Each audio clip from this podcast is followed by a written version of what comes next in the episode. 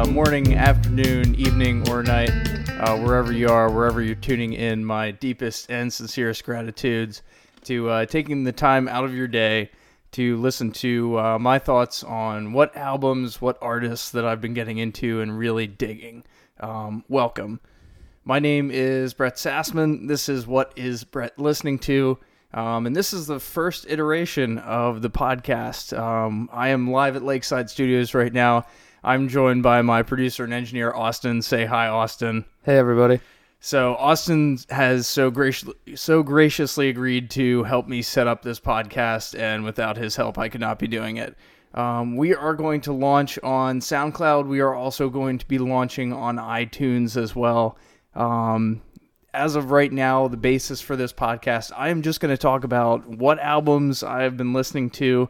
Um, and then I really want to open it up at some point to try and get recommendations from listeners as well, um, because this is just to help me in my quest for finding new music, listening to new music, and telling you what I think about it. Um, so the first album that we're going to dig into here is one that is 20 years old, but I didn't really listen to until this past weekend.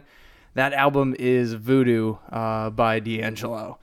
Um, and before I get too into that, um, I've decided that I'm just going to talk about uh, the albums. Uh, you can go and listen to them. You can really dig into them, um, find out uh, what you think about the albums for yourself.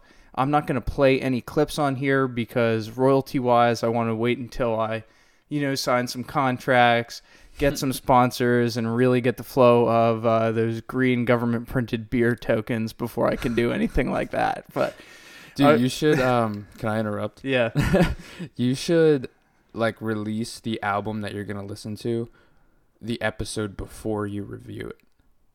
That way people can listen to it and be ready for your review of it and kind of like have a little bit of a little bit more context. You know what I mean? that is uh, a great point. Um, and that's something that what I'll do is eventually there's going to be social media set up for this. So I'm going to try and start with the Twitter, or maybe move to an Instagram or a Facebook page because I do want to interact with my listeners and I do want uh, both their recommendations and then their thoughts on uh, the albums that were on the podcast as well. It's a good idea, man. Yep. So uh, eventually, all that will be set up. At this point, we have just hit record and uh, we're rolling with it. So, without further ado, let me get into this album, uh, Voodoo by D'Angelo. It is uh, amazing.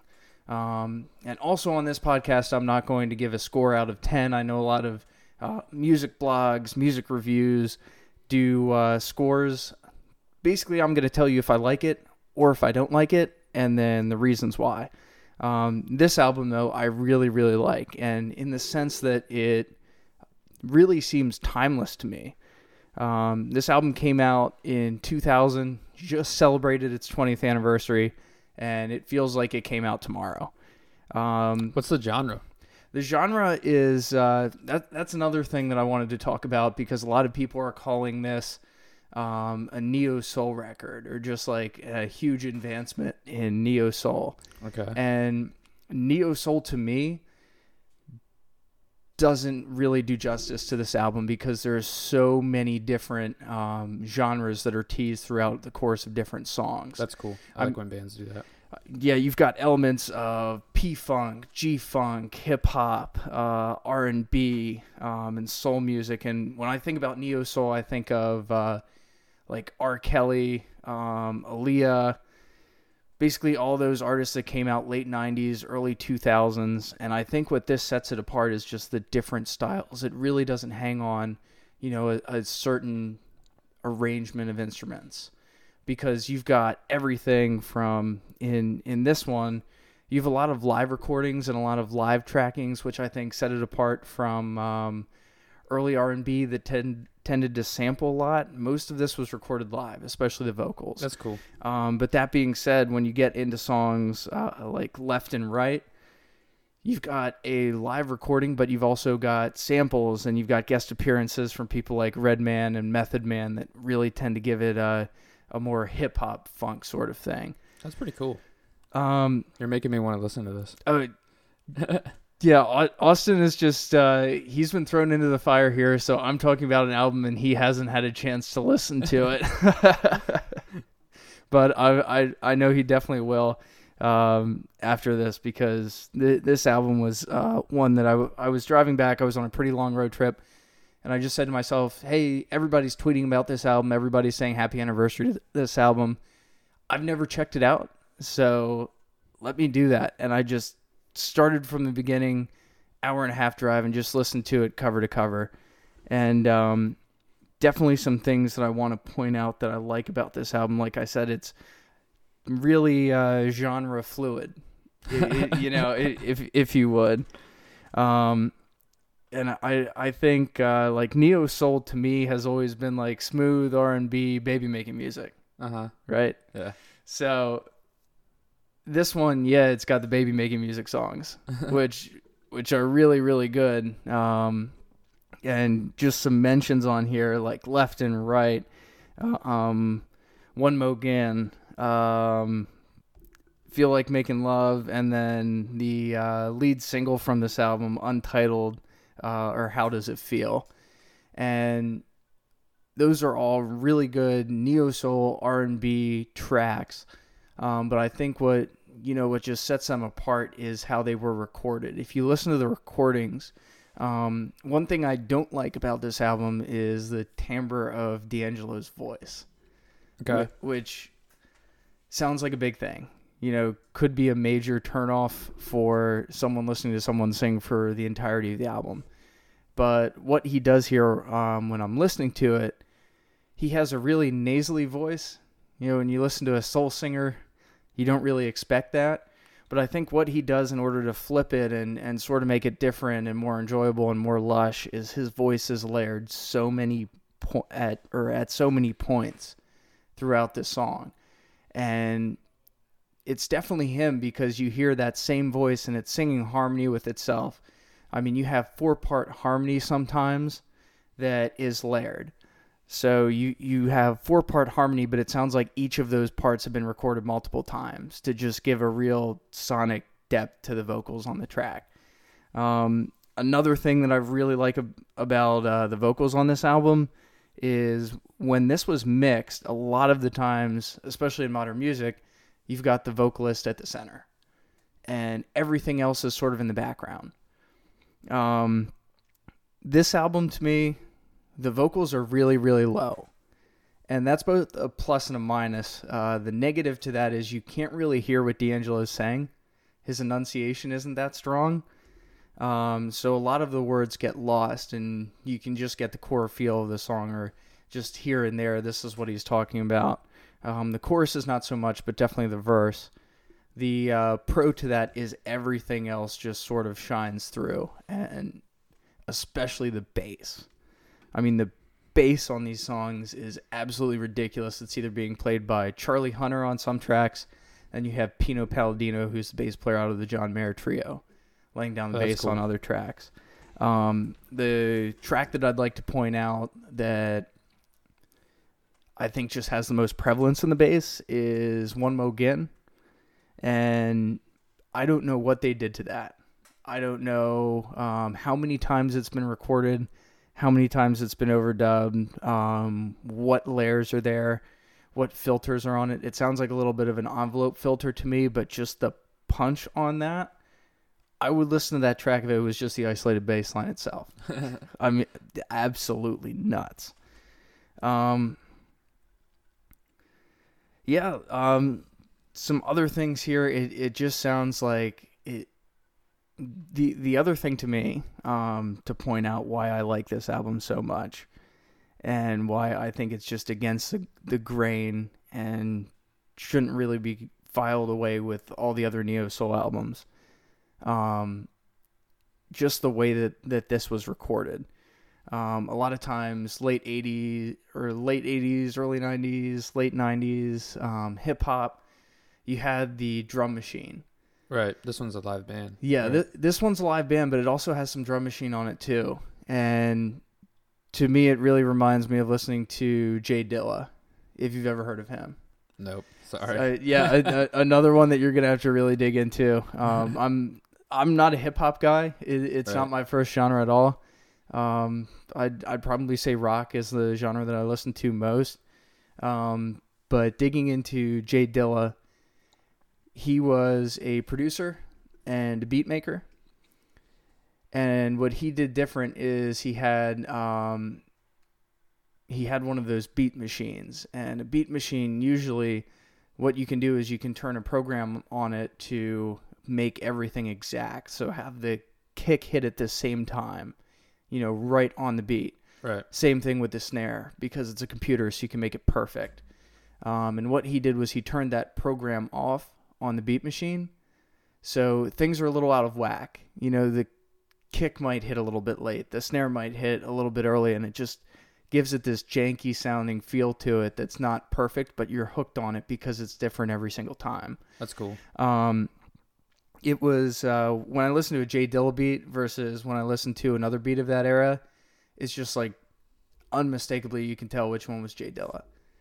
And the drumming on this, whether it's from a beat machine or whether it's from a live or whether it's from a live drum, I hear both. Um, even when it's recorded on a live drum, it sounds like the drummer is really, really dragging the tempo. So you might have a rhythm guitar that hits a little bit before the kick drum hits, or Right. a horn that hits a little bit from the bass drum hits, and it it, it just gives it a really sort of drunk feel almost. That's cool. Um, and and it's different. Everything changes up from meter to meter. It's not the same. I mean, you're not listening to a loop of the same four bars, which are a lot of instrumentals for hip hop tracks Yeah. especially in this time. And uh, it, it just keeps everything fresh, which is why I like it. You can really groove to it. It feels human because there's some air there. Um, it's not just something that was punched into a computer and then looped for five minutes. And um, this album is no stranger to five, six, seven minute songs. And for them to hold your attention that long, they have to do something that keeps you interested. So um, that's another thing. Um, like I said, this is the first time I listened to it. I've been absolutely hooked. I've been spinning it everywhere. Uh, I've been playing it in the car, at the gym, um, in my headphones when I'm listening to it at home. And uh, I I didn't grow up with it, so this was my first big dive into the track or into the album. Some tracks that have grown on me. Uh, Spanish Joint definitely because that has um, a lot of Latin rhythms in it. it it's just different. Um, left and right, um, and probably my favorite track on this, The Root. Um, just talking about again things that they do to keep it interesting. The beats switch up, there are teases here. Every song flows into another. So to me, this feels almost like the Pink Floyd version of hip hop, R and B, and soul albums That's cool. because every track, the way it ends, just effortless, effortlessly flows in, into the next one. I like when bands do that or artists. Yeah, it, it, it really takes it from, hey, here's an album that has three good songs, then the rest are filler tracks, Right. which I think so many bands do today because the money's made off the singles. Yeah, definitely. People don't sit down and listen to an album anymore. And this album just has that sort of timeless feel because every track goes into the next one and it's a composition that's meant to be listened to from start to finish. Cool. Of course, you can select different tracks from it. Um, if you have Spotify, uh, definitely check out those ones that I mentioned before. Um, but just just last, what I can compare this to, what this makes me think of. Um, not growing up with this album, the thing that it makes me think of is uh, "To Pimp a Butterfly" by Kendrick Lamar. I haven't dived into that too much. Yeah. Dove into that too much. There's um, I like Kendrick, but like you said, I like his like singles, so I don't really know much of his discography or anything like that. Yeah, actually, To Pimp a Butterfly was an album that reminds me of this because, in the way of its composition, it starts from the start and it's one where every song just flows into each other. It's meant to be listened to from start to finish. Um, and then, even if you look at the later Kendrick compositions like Damn, um, the way that that album ends is kind of a tease to this album because at the uh, last track of Damn, which I think is called Duckworth, at the end of that, you hear everything in reverse and it kind of rewinds and goes back to the beginning and sets it up to just go into the lead track again. Oh, that's cool. This album has that exact same thing. Oh, really? And honestly, um, having listened to this, this came before it, so I think that's what Kendrick was teasing when he, when he came yeah. out with Damn. uh, which, which was really really cool. Again, Kendrick, someone who sings, but it's very very nasally, Mm. um, which which is another nod to uh, to this album, and also to Pimp a Butterfly. A lot of it was recorded live, Okay, which uh, which makes it really sound like the the instrumentation on this. that's cool. Um, yeah, if if you like those albums, if you like Kendrick Lamar, if To Pimp a Butterfly or Damn was one that you really got into, I'd say if you haven't checked this album out yet, definitely do. Um, I'm also looking for recommendations for my next album. Do you know what you're gonna do next or no? Um, I don't know what I'm gonna do next. I don't know how often I'm gonna do this, so this is uh, just pressing record, talking about an album.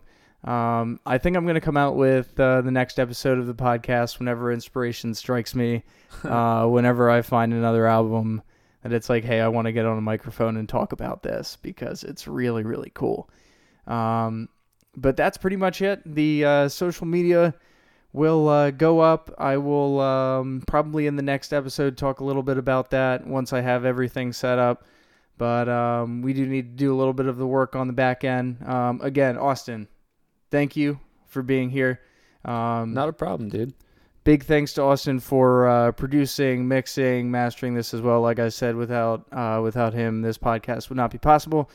Um, and definitely stay tuned. Looking to do some more albums in the future. Um, until then, my name is Brett Sassman. This has been the first episode of What is Brett Listening to? Um, and I will hopefully see you soon.